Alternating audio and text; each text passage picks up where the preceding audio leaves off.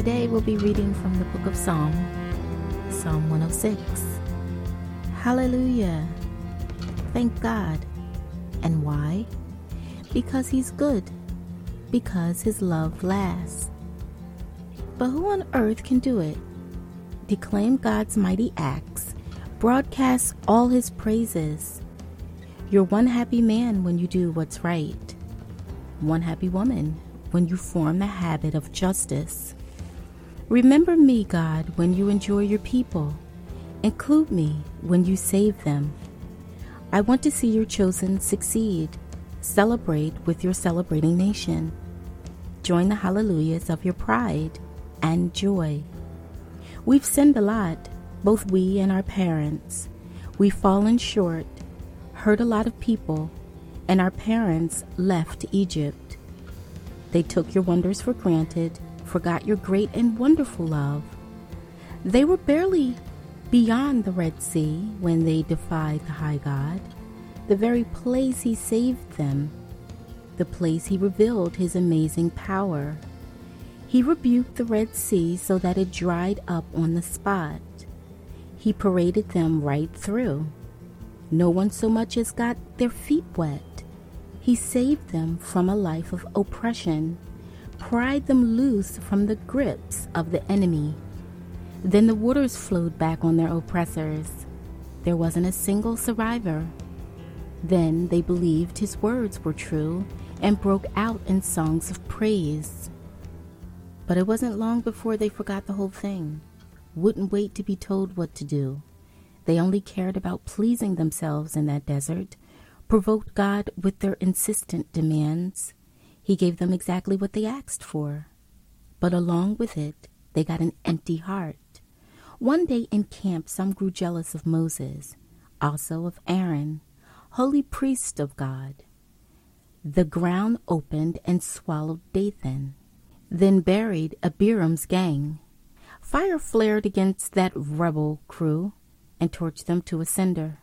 They cast in metal a bull calf at Horeb and worshiped the statue they'd made. They traded the glory for a cheap piece of sculpture, a grass chewing bull. They forgot God, their very own Savior, who turned things around in Egypt, who created a world of wonders in the land of Ham, who gave that stunning performance at the Red Sea. Fed up, God decided to get rid of them, and except for Moses, his chosen, he would have. But Moses stood in the gap and deflected God's anger, prevented it from destroying them utterly. They went on to reject the blessed land, didn't believe a word of what God promised. They found fault with the life they had and turned a deaf ear to God's voice.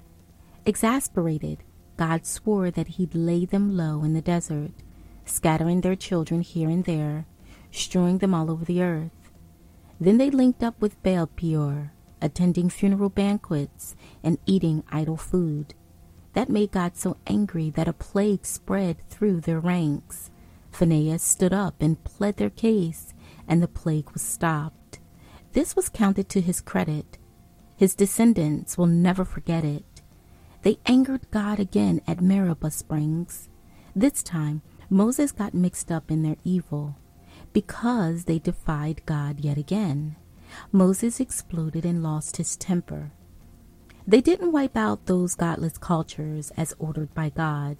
Instead, they intermarried with the heathen and in time became just like them. They worshiped their idols, were caught in the traps of idols. They sacrificed their sons and daughters at the altars of demon gods. They slit the throats of their babies, murdered their infant girls and boys. They offered their babies to Canaan gods. The blood of their babies stained the land. Their way of life reeked. They lived like prostitutes. And God was furious, a wildfire anger. He couldn't stand even to look at his people. He turned them over to the heathen so that the people who hated them ruled them. Their enemies made their life hard for them. They were tyrannized under that rule. Over and over, God rescued them, but they never learned until finally their sins destroyed them. Still, when God saw the trouble they were in, and heard their cries for help. He remembered his covenant with them and, immense with love, took them by the hand. He poured out his mercy on them while their captors looked on amazed. Save us, God, our God. Gather us back out of exile so we can give thanks to your holy name and join in the glory when you are praised. Blessed be God, Israel's God. Bless now, bless always. Oh, let everyone say amen. Hallelujah. Thank you for listening today.